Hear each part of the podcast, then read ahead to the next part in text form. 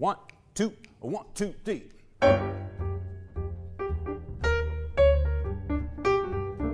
Welcome to The Lowdown, a podcast of news and ideas from the Columbia Alumni Association.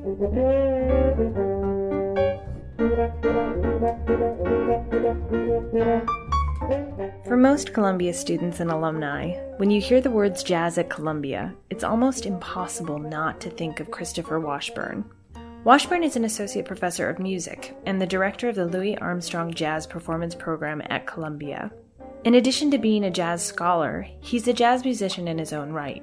He has performed with the Duke Ellington Orchestra, Tito Puente, Justin Timberlake, Marc Anthony, Celine Dion, and the list goes on. His most common instrument of choice is the trombone, though he also plays the tuba, the didgeridoo, and percussion. Today, we're going to play you a mashup of two talks that Washburne gave at Columbia. One he gave as part of the School of Professional Studies Talks at Columbia series. The other was delivered to Columbia staff members. In both talks, Washburne explores the creative process of jazz and looks specifically at the role that collaboration and improvisation plays. And in this exploration, he delves into how this process can inform your everyday decisions in the workplace, from leadership and adaptability to innovation and risk management. So, who knew jazz was so useful? Well, Washburne did.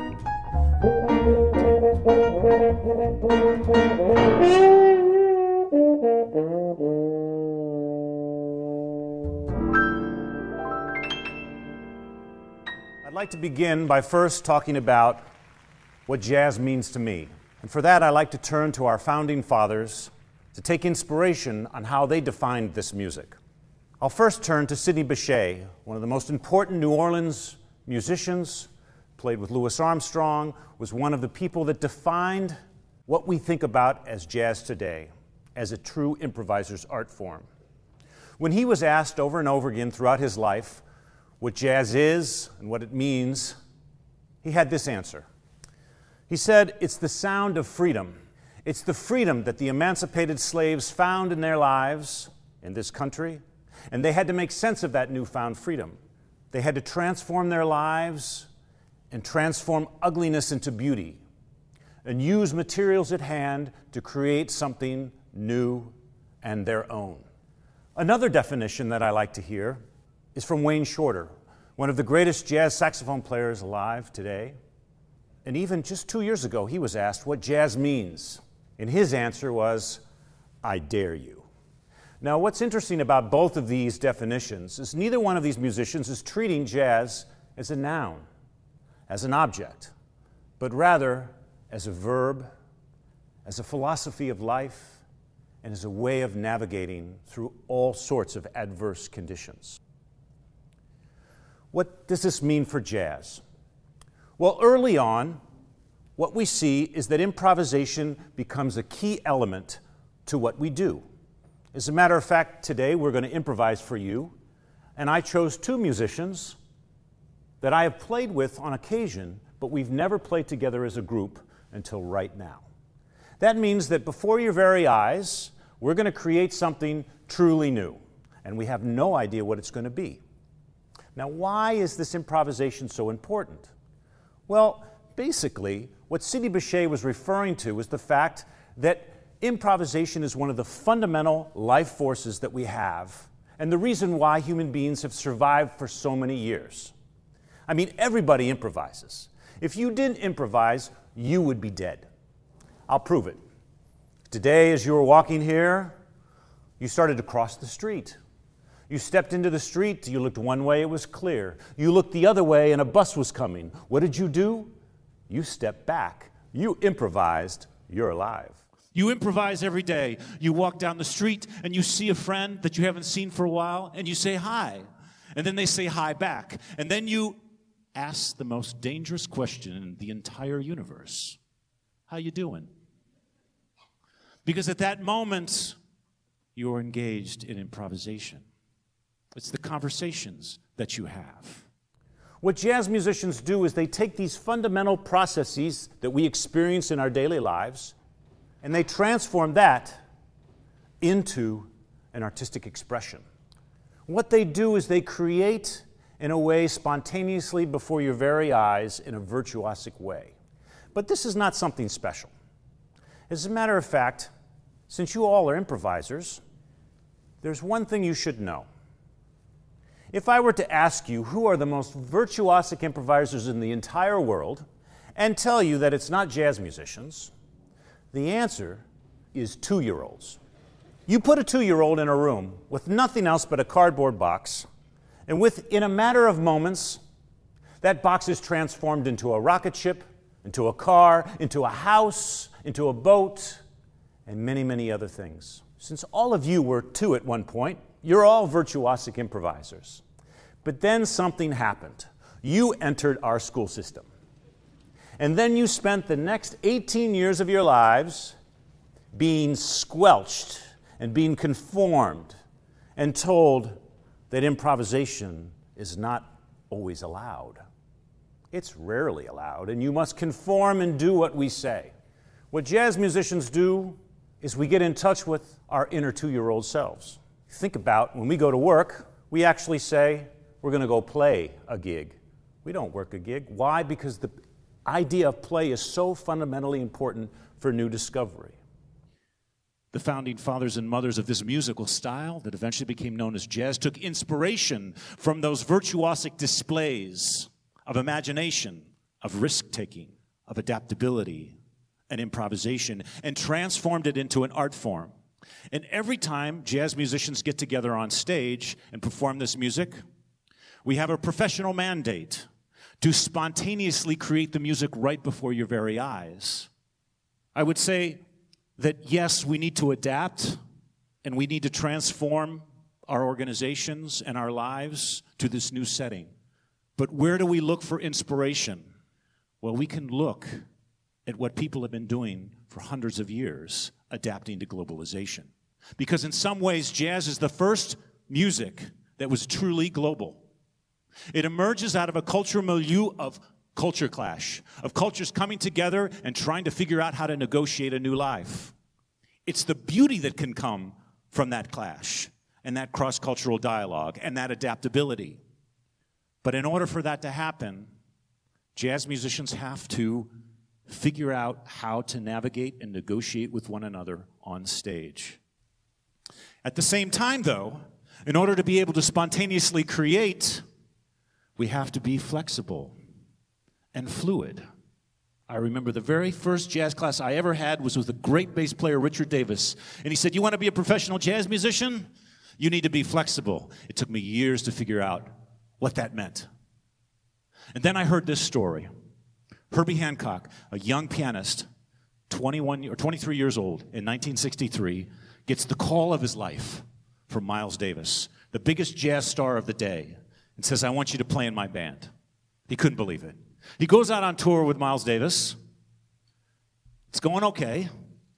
And in the middle of a performance, when Miles Davis was taking a solo, at the moment when the jazz star, who was 20 years older, is shining, the young Hancock plays a chord on the piano that could not be justified in any musical universe ever. It was so blatantly wrong. He immediately cringed and thought, the gig was over. This was the last time he would have a chance to play with Miles Davis.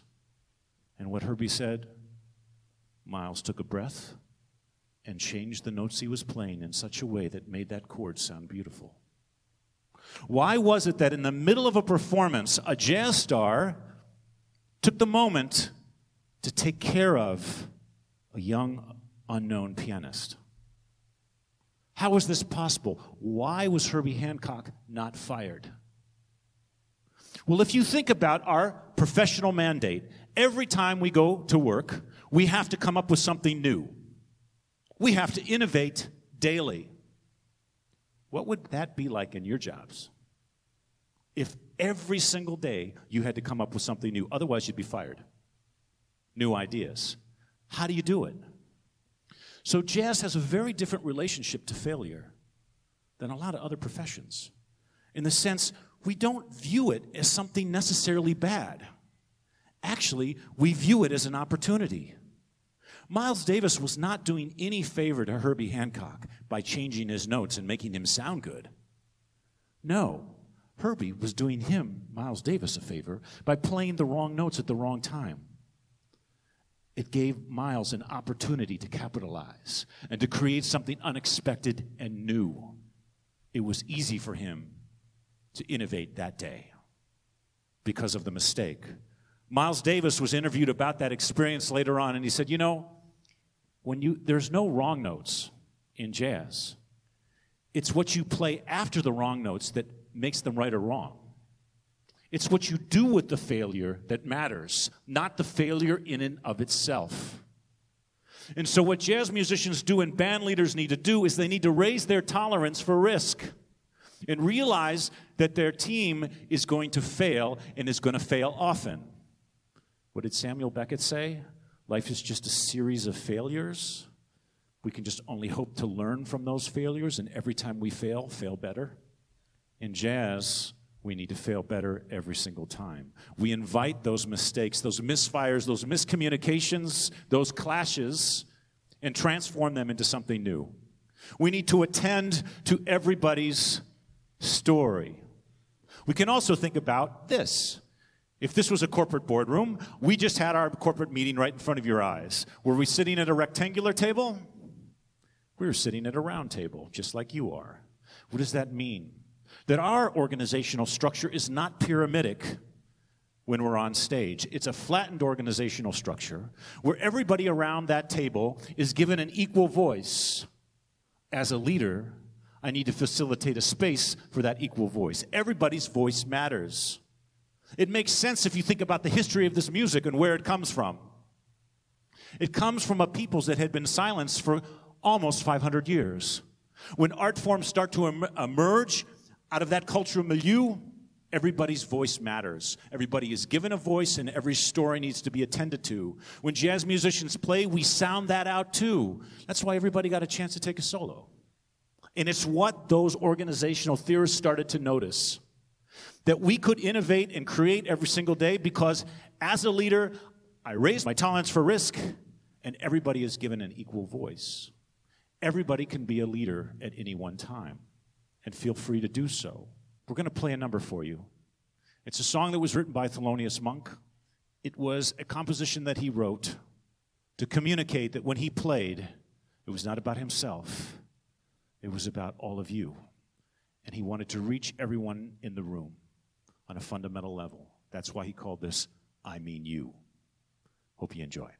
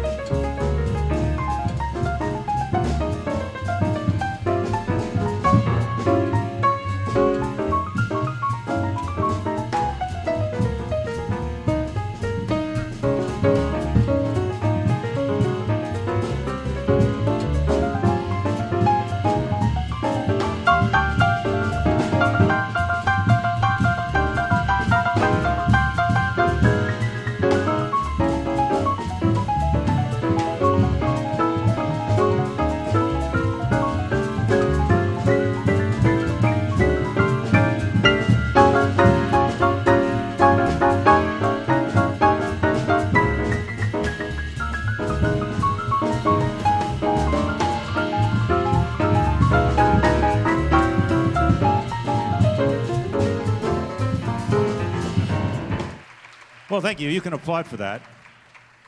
And we've never rehearsed together. As a matter of fact, in my professional jazz band, the last time I rehearsed was 13 years ago, and only half the band showed up.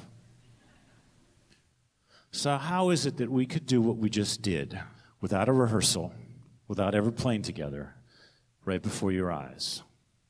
Well, there's some fundamental things that have to happen. And they're the kind of the, the, the cues and the lessons that jazz has to offer. So the first thing is, is that we're improvising. It was the melody and the harmony. It was the first 20 seconds of what you heard. And then the dare came. Then the sound of freedom came in the sense that we got to take solos and improvise. So we have to develop our improvisational abilities. So, how do you do that? Many people ask me, Oh, you teach jazz on a college level. How do you teach improvisation? And the answer is, I don't. It's what human beings, why we thrive and why we thrive on this planet because we're adaptable. What did Charles Darwin say? It's not the strongest that survive, it's the most adaptable. That's what it means to listen till you sweat, where you are nowhere else but here. And it's the only way that you can really hear deeply and attend to the voices around you. And it's also what psychologists call entering a zone of flow. And that's why jazz is the key to eternal happiness. Because there are the moments when we are so deeply engaged and nowhere else in the present that we are the happiest in our lives. It happens in times when you're with somebody that you deeply love, when you're having an intimate relation, or you're working on a work of art and you're being extremely creative, or you're so deeply into the project that you're doing, or a conversation with a great friend over coffee that you lose track of time. But we're even happier if we feel as though we've got some creative input. If we can realize our creative selves in what we do, then we are truly happy. As team leaders, when you have a group around that table, whether it's small or across a large organization, you will not be successful if not everyone around that table feels as though their voice matters and they're creatively engaged and invested in that moment. Working collectively like that, it's so important. And it's very difficult in a large, unwieldy uh, organization. I know because I'm a faculty member here at Columbia. It's like we should be, in some ways, you guys are the choir.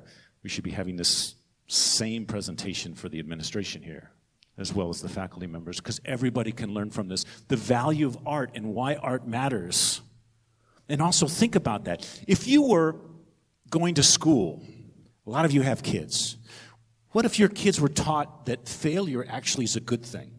It's important for success. As a matter of fact, everybody in this room, you're all failures. You couldn't have gotten to where you are right now and your success without them, and you learn from them. It's a normal part of life. When my kids come home and they get a bad grade, they're like terrified and feel like dejected and defeated and shameful. I'm like, you're crazy. James Dyson, the, mo- the inventor of the modern vacuum cleaner that transformed all of our lives in household cleaning, developed 5,127 prototypes that failed before he invented what we know today as the vacuum cleaner. Do we study those failures and those prototypes? No. We celebrate his successes. In jazz, we celebrate the failures and the processes of working out those failures to achieve something better. It's a life of exploration, of venture, of finding new possibilities. And it can be transformative in your lives. To be listening deeply, to be fully present, to be in touch with your inner two year old. What it would be like if you go to work and it's a bunch of play for you. Try to create something new every single day of your life. And always walk home a way that you've never walked home before.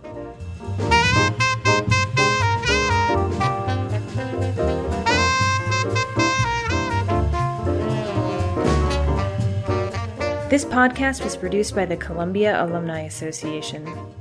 Excerpts for this episode come from the at Columbia series, which is produced by the School of Professional Studies. To watch Washburne's full presentation on why jazz matters and to hear more great talks from Columbia's diverse faculty, visit talks.sps.columbia.edu.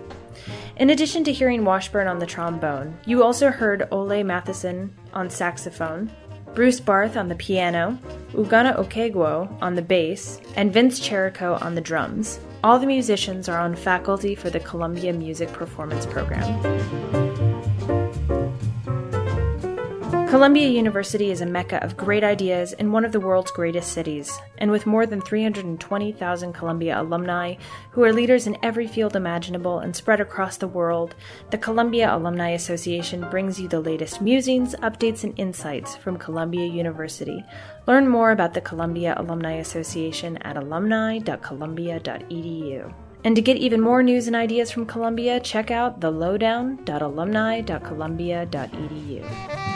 Música